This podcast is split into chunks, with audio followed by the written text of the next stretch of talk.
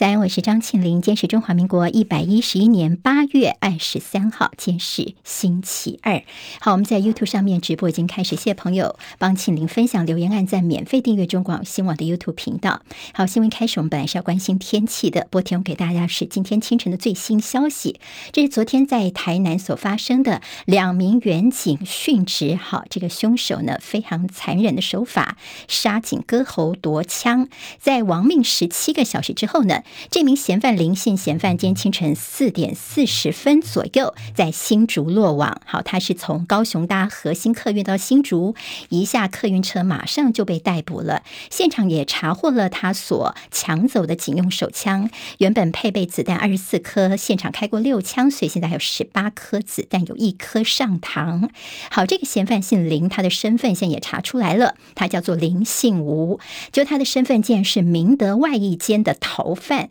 所以现在是依照杀人罪逮捕之后，带回台南市去调查他杀警的动机。好，提供给大家是在刚刚的最新消息，现在这个杀警嫌犯已经落网了。天气方面，今天是24节气当中的处暑，是秋天的第2个节气，代表夏天的暑气在慢慢的消退。不过今天各地还是多云到晴的天气，高温炎热。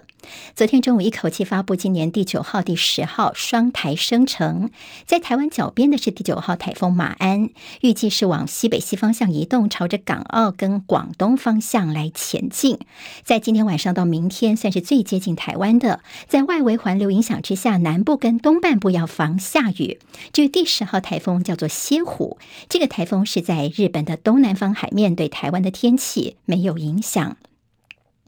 今天清晨收盘的美国股市大跌，因为投资人再度担心激进升息。道琼间跌643点，跌幅 1.91%， 收在 33,063 点。纳斯达克指数跌323点，跌了 2.55%， 来到 12,381 点。史坦普500指数跌90点，跌幅 2.14%， 收在 4,137 点。好，这也是道琼跟史坦普指数在6月16号以来最差的单日表现。现在投资人都非常关心是这个礼拜五叫做全球央行年会，其中联准会主席鲍尔呢将在当天的美东时间早上10点钟发表演说。大家普遍认为说，美国跟德国在这个全球央行年会上面会重申致力升息、力抗通膨比较鹰派的立场，所以觉得说这联准会可能在9月份再升息3码，而欧洲央行可能至少是升个2码，也影响到了投资人的信心。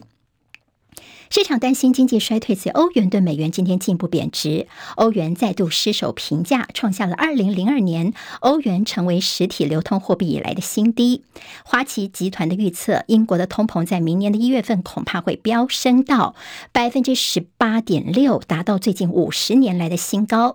这样的一个情况也超越了1979年的石油危机。狂涨将近10倍的天然气价格就是英国通膨的元凶。俄乌战争爆发至今，西方国家现在大致团结一起来力挺乌克兰，但是欧洲各国现在开始担心的事项是粮食价格的上涨、能源匮乏、冬季的燃料危机，恐怕呢西方还不能够继续的合作来抗俄罗斯，这个共识恐怕要开始出现分崩离析了。俄罗斯今天又朝乌克兰南部的扎波罗热核电厂的西侧城市发射了火箭，担心攻击，所以基辅现在下令说，这个礼拜要禁止庆祝乌克兰脱离苏联独立31周年的相关集会。欧盟的外交与安全政策高级代表叫做波瑞尔，他说，如果台海爆发危机的话呢，欧盟可以扮演调人的角色。他说，虽然捍卫台湾人民的权利，但是台湾不是联合国的成员，他不被承认是一个国家，所以欧盟还是保持着战略模糊。他说自己没有访台的计划，他也认为欧盟执委会主席范德莱恩应该也不会去台湾。好，在刚果民主共和国所出现的新型伊波拉跟4年前的那波疫情的基因是有关系的，而当时是造成了2300人死亡。历任7任美国总统协助打击过艾滋病、炭疽、伊波拉跟兹卡新冠病毒的81岁的美国首席传染病专家佛奇，他宣布在12月份的时候他就要卸任了。不过他强调在公卫方面自己还是会继续努力，也就是卸任但是不退休。好，接下来我们进行10分钟早报新闻，用10分钟时间快速了解台湾今天的日报重点。当然在今天的报纸当中呢，都是昨天中午所传出来的偷车贼杀两警夺枪逃。好，那么在报纸呢，因为他们截稿时间比较早，所以呢大概就是处理到说这个嫌犯在逃。我们刚刚在新闻开始也告诉大家说，这个林姓嫌犯在今天清晨4点40分出头的时候呢，在新竹落网了。好，那么其实呢他的这个身份呢，他昨天晚上的时候被拍到他跑到超商里面去抢，1分钟抢了7000多块钱之后呢，他其实中间也变换了很多的交通工具哦，有机车，有白牌车，甚至有客运。那么有说呢他搭着白牌车往高雄去，就马上又看到说他其实又搭着客运上了新竹。就因为呢他的行踪已经被掌握了，所以在今天清晨4点多钟时候呢，这名嫌犯已经落网了。好，这个事情之所以让国人非常的震惊，是一次2名员警殉职，发生在台南的一个比较荒地的地方。好，这2个员警呢，原本以为说他们去查的是一个赃车，摩托车的赃车事件，那么可能是不是因此就比较没有戒心，结果碰到了这样歹徒的一个等于是割喉，而且又是抢夺枪支，非常残忍的一个情形。但到底这个事发情形如何呢？而且还有说，这个在警车的监视画面有个9秒钟的影片，看的是嫌犯是凶狠狠的，等于是勒住了其中一个员警的脖子，那么的狠瞪着这个监视器的画面。好，那么现场有很多的血迹斑斑，非常残忍，也让国人非常心痛的这个消息。那么再这样接下来呢，他就等于是抢走了配枪，虽然今天凌晨落网了，但是呢，他到底行凶动机为何？可能警方后续还要进一步的了解。昨天我们看到我们的大官，像内政部长徐国勇，还有警政署长黄明昭都立刻南下。其中徐国勇呢，他还哽咽的说呢，真的这种杀己情况是天理不容，人神共愤。他并且跟警方说可以大胆的用枪，不用客气。好，那么既然我们内政部长都这么说，说可以大胆的用枪，那么其实对歹徒如果听在他的耳里哦，那么就是他现在似乎就是奋力一搏了，也因此就是亡命南北乱窜。昨天看到我们的立法院长游锡堃呢，说判死刑，那么网就轰，网络上面就说，哎呀，你就是判死刑，你最后还是不会枪决他哦。比如说像2005年在汐止的杀警案，凶手判死刑定验了，到现在都没有执行。好，那么被检讨的是，民进党政府在执行死刑方面的以拖待变，超过2年都不处理死刑执行的问题。好，对于这些死囚来说，他们也是心里面呢，当然伏法与否，那么心里面也有一些这煎熬哦。那么家属就哭喊说，要市长做主，一命还一命。好，昨天这2个员警年纪都非常轻，一个20几岁，一个才30几岁而已。在家属的痛心方面，其中这个涂明成员警，他是一个热心的员警。那么另外呢，比较年轻曹瑞杰，他表示交通方面的员警，他本来是在台北工作，后来为了要返乡孝亲，所以调回去台南，就没想到这次呢却遇到了这样的一个死结。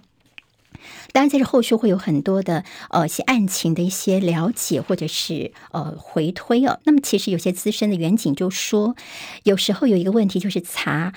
赃车警戒心比较低哦，有些危险就藏在细节里面。怎么说呢，就是因为像是这种赃车问题，可能有些员警会觉得说啊，就是比较是毛头小子，小毛贼，不太可能会有什么样大的事情发生，所以在心理上面，或者是一些该抓歹徒啊，要不要上手铐等等一些 SOP，可能都比较轻忽了，行动的时候掉以轻心，会不会也是这样的一个情形呢？当然他的杀警动机，我们刚刚也知道说他是一个这个逃犯呢，好，在这明德监的逃犯，那会不会也是他杀警的动机呢？今天还会有一些后续的报道，当然我们也希望说，包括了警方的执法环境，南台湾的治安亮起红灯，在这个事情之后呢，大家都能够有一些新的省思。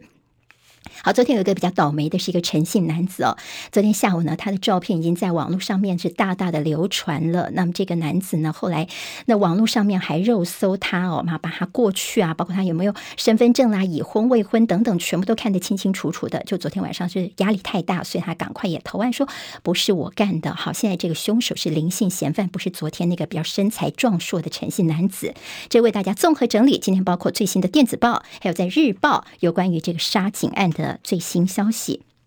联合报今天在头版2提到是在中小学从9月12号开始快筛阴可以到校。好，那么难得最近有疫情又上了我们的头版呢，这是在国内的疫情连续11个礼拜下降，但是因为 BN.5 疫情侵入社区，在上礼拜其实出现反转，但是在这个时候我们有两个部分要松绑，一个就是在入境每周的总数4万增加到5万人。好，那么当然现在很多人呢要开学也要回来台湾哦，4万增加到5万人。那么接下来就是在开学，下礼拜就开学，而从9月12号开始呢实施校园防疫停课新制，也就取消高中以下含幼儿园等学校一个人确诊就要全班停课3天这样的一个规定，也就接下来叫做以筛代隔。其他的人呢只要快筛阴性还是可以继续的来上课的，不过这不是在开学第一个礼拜哦，是要到9月12号等于是到第3个礼拜才开始实施。有人就说为什么不一开学就实施呢？那么也有人说这样子会不会扩大群聚感染，当然在家长的心中有些不同的意见。好，另外昨天跟疫苗有关的就是有关于这个我们的疫苗采购是不是有所谓的30年的封存，那么是一个机密吗？昨天我们看到了上午的时候，我们的指挥官王必胜出来开记者会，告诉大家说我们的疫苗均价是765块钱。好，这765块钱是怎么算起来呢？就是把你所有的这购买疫苗的金额除以这个总数。好，那么这里面当然有高端啊，有 AZ 啊，有 BNT 有莫德纳等等，那他也没有特别告诉你说哪一个疫苗到底成本多少或者是买了多少剂，就是平均下来呢，每个人我们看到是一剂疫苗是765块钱。好，当然像 AZ 可能100多块钱，那平均下来是700多块钱。也有人就说那像高端是我们台湾的药厂，你既然说有些商业的合约的话，那高端的到底你的采购价格难道不能够说吗？好，陈时中期我们从前一天晚上就看到在民进党方面的一个风向的一个说辞告诉大家说保存30年不是封存30年，叫大家不要意会错了。那么并不是说这个不能够公开只要这我们这商业合约等于说是可以的情况之下，我们随时都可以公开那么到底你当初这个商业合约跟不同的药厂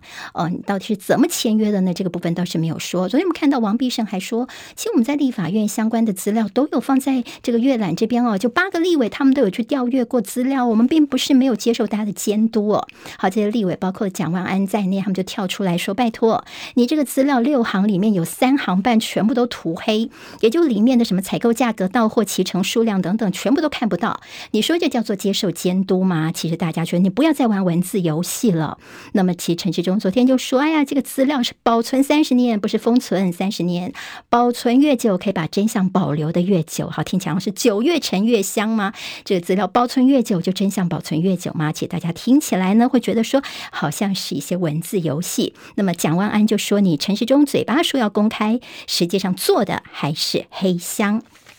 所以到底保存保密这说法变有点置换概念所以今天在联合报的新闻分析说，指挥中心千万不要再糊弄大家了啦。那么今天在社论联合报说，不透明又不受监督的官能够当首都市长吗？好，你陈时中在说大巨蛋的问题说，你说一定要所有的资料呢都要公开透明，反求诸己，你现在封存的文件是不是应该先解密呢？好，否则呢你不透明又不受监督的风格，到时候你真的当首都就台北市的市长的话，会不会就是引狼入室呢？今天在联合报这社论话说的是比较重的。好，我们今天看到了在其他的消息方面，自由时报今天在头版当中有国民党的副主席夏立言呢，他在这个大陆的一言一行都是自由时报都特别的监督着那么包括说蓝营的选将说，夏立言你如果真的见到中共的高官的话呢，一定要抗议他们对台湾的军演。好，那么今天自由说，你看中国对台湾军演还有这个发表统一白皮书，这时候你国民党还跑去，那么比较特别引用的像这参选的高雄的柯志恩说，没什么好隐晦的，应该要公开透明。那么谢龙介参选台南市的是说，国民党表达台湾人的意志，这是好的事情。夏立言有没有机会来会见刘捷一呢？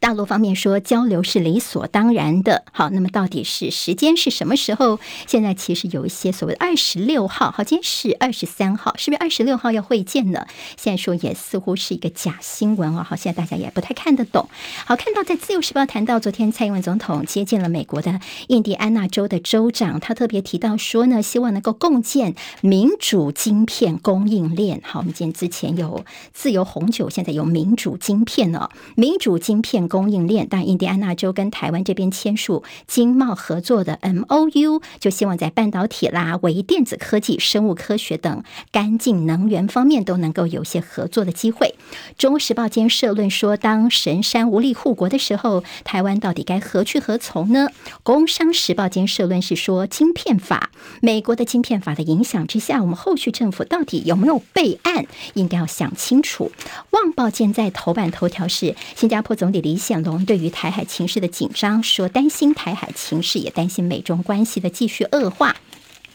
好，因应北韩威胁，看到睽违4年，美韩进行大规模的军演。两大财经报，工商跟经济，今天呢头版头条很有默契，10个字一字不差，标题全部都叫做意外，7月外销订单翻黑。好，那么一模一样的标题在头版头条的确也不是常见的。好，主要是因为呢高通膨跟大陆限电等冲击，在8月份我们的外销订单恐怕会连2跌，还有台股高价股失色，剩4千金而已了。还有在这股市的新基金投资，你可以参考一下。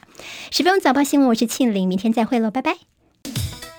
今天台湾各日报最重要的新闻都在这里喽，赶快订阅，给我们5星评价，给庆玲最实质的鼓励吧，谢谢大家哦。